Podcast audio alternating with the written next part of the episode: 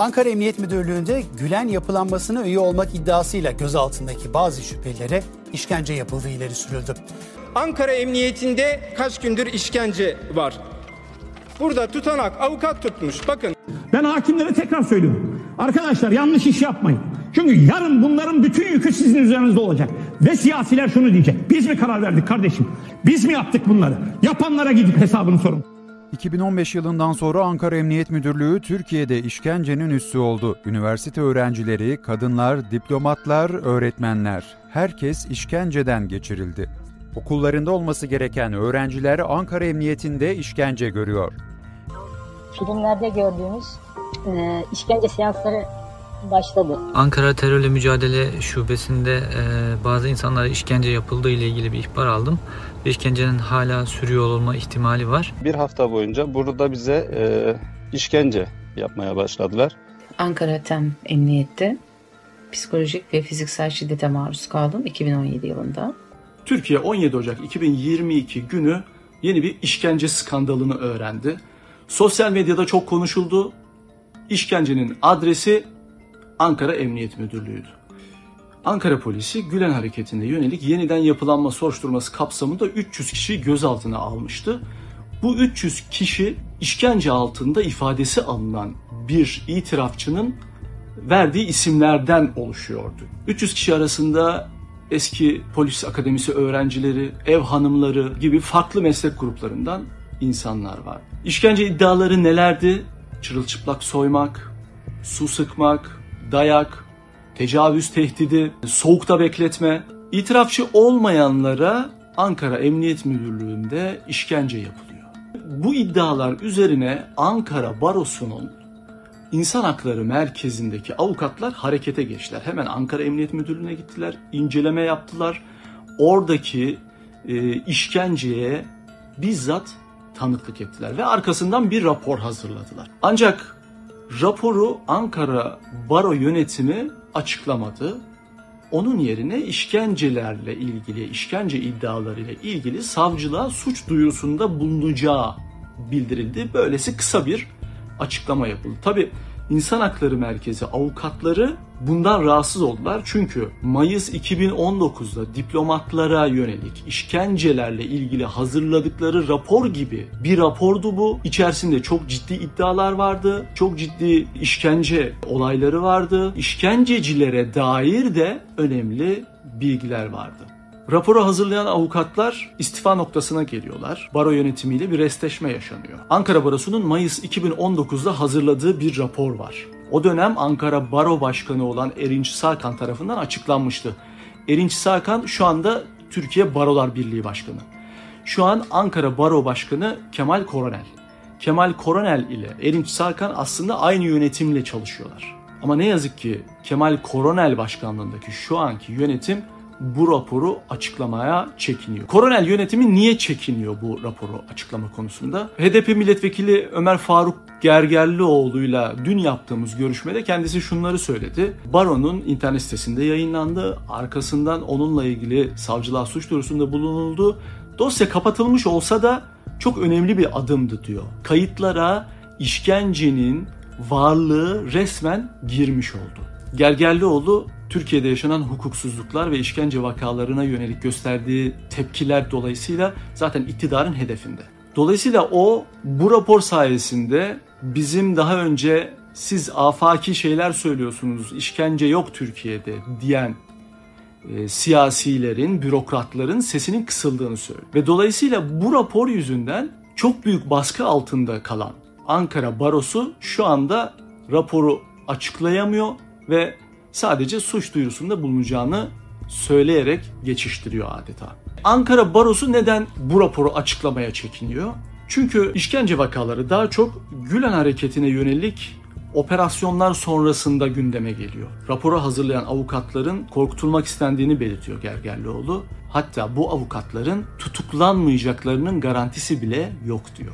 İnsan Hakları Merkezi avukatları işkence konusunda gerçekten çok sorumlu davranıyorlar baro yönetiminin aksine. Baro yönetiminin içerisinde bazı kliklerin olabileceği söyleniyor.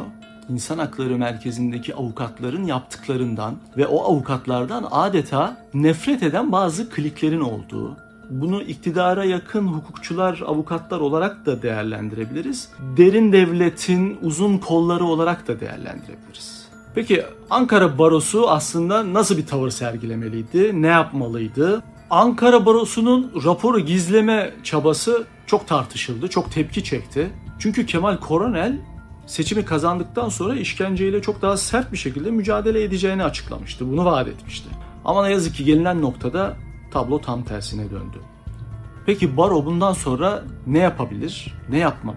Baronun işkenceyi önleme gibi bir sorumluluğu yok. Bu devletin Evet. bir sorumluluğu. Olayın kamuoyuna yansımış olması nedeniyle kamuoyuyla paylaşılması gerekiyor.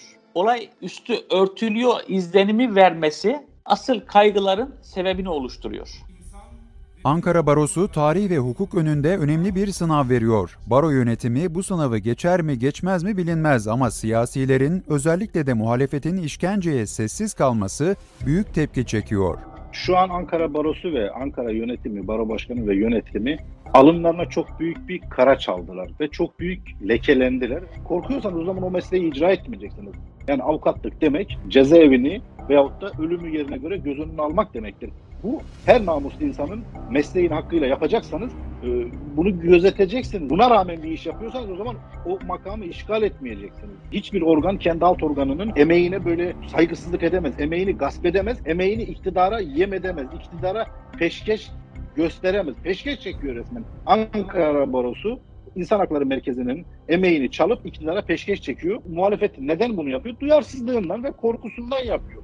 Yani şu an ülkedeki korku imparatorluğu maalesef hukukçuya da yansıyor, siyasilere de yansıyor, vatandaşa da yansıyor. Ama bu korku duvarlarını bir şekilde kırmak, yıkmak gerekiyor. Yani korku da cesarette bulaşıcı. Muhalefet burada iktidara angaja olmuş durumda. Şu an Ankara'da olan işkence olayını hiç kimse kabul etmiyor. Muhalifler maalesef bunu görmüyor ve bunun muhalifler de bedelini ödeyecektir. Politikacıların, muhalefet partilerinin mağdurun kimliğine bakmadan bir kısım insanlar söz konusu olduğu zaman yönünü öbür tarafa dönmeden perdenin önünde başka türlü, arkasında başka türlü konuşmadan işkence işkence ve kötü muamele olaylarının e, peşinden gitmeleri gerekiyor.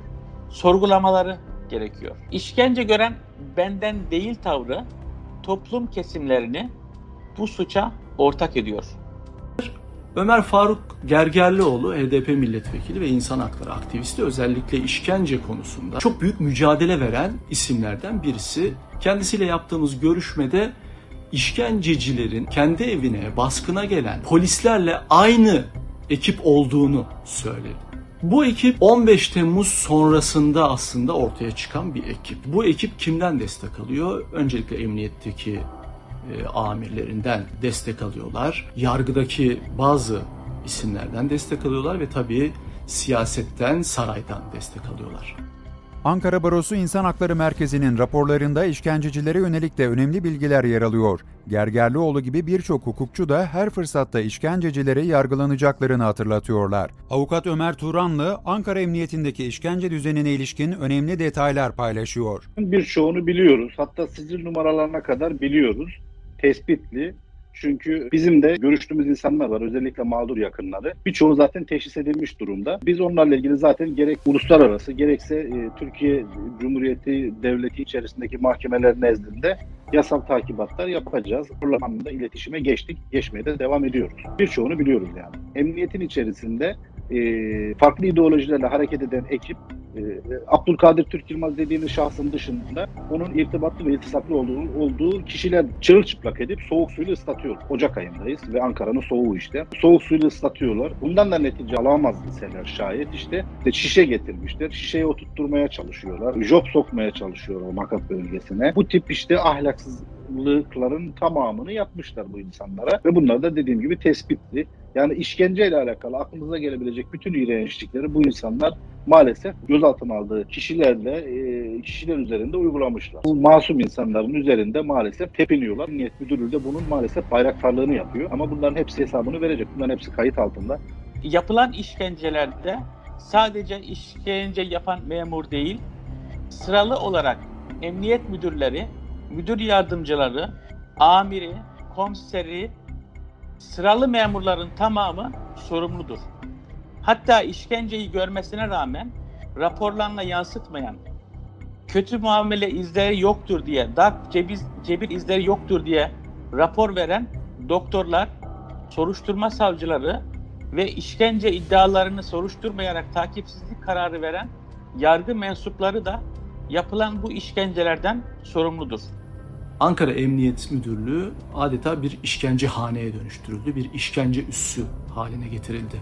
AKP adeta bir işkence sistemi kurarken muhalefetin tavrı da yine eleştiriliyor. İşkence skandalları belli aralıklarla Türkiye'yi sarsıyor, bütün dünya buna tepki veriyor. Ama ne yazık ki parlamentodaki birkaç milletvekili dışında ne ana muhalefetten ne de diğer partilerden yüksek bir tonda itiraz gelmiyor. Bu da eski Türkiye'deki uygulamaları akıllara getiriyor. Özellikle 2010'dan sonra AKP ile beraber derin devletin Türkiye gladyosunun yeniden can bulduğunu, yeniden vücut bulduğunu söylemek yanlış olmaz. Derin devlet uygulamaları şu an Türkiye'nin dört bir tarafında hayata geçiriliyor. Özellikle 90'lı yılların eleştirilen bütün derin devlet uygulamaları 2022 yılında AKP Türkiye'sinde birebir karşımıza çıkıyor.